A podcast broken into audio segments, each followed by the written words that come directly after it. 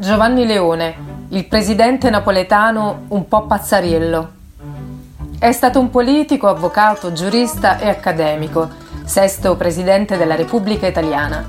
Presidente verace, ammirato e chiacchierato, sempre diviso tra Napoli e Roma, tra eloquio e vernacolo, rigore e superstizione, che ha attraversato un secolo di storia italiana senza mezze misure.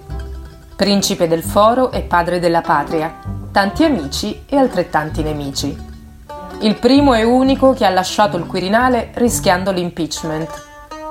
Giovanni Leone non è stato l'unico napoletano al Quirinale, ma di sicuro il più napoletano dei presidenti della Repubblica. Le biografie e i boatos da transatlantico lo hanno sempre perseguitato, ma guai a toccargli Napoli, la città che ha lasciato per la prima volta a 27 anni da brillante vincitore di una cattedra all'Università di Camerino.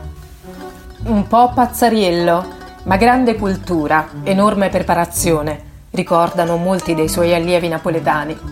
Napoletano superstizioso, Leone fu immortalato dai fotografi mentre atteggiava le dita nel gesto delle corna, sia il 7 settembre 1973, durante la visita presidenziale all'ospedale di Napoli, dove erano ricoverati i contagiati dell'epidemia di colera, che successivamente, in modo più ostentato, il 18 ottobre 1975, mentre reagiva con tale gesto alle contestazioni degli studenti dell'Università di Pisa, che lo avevano accolto insultandolo.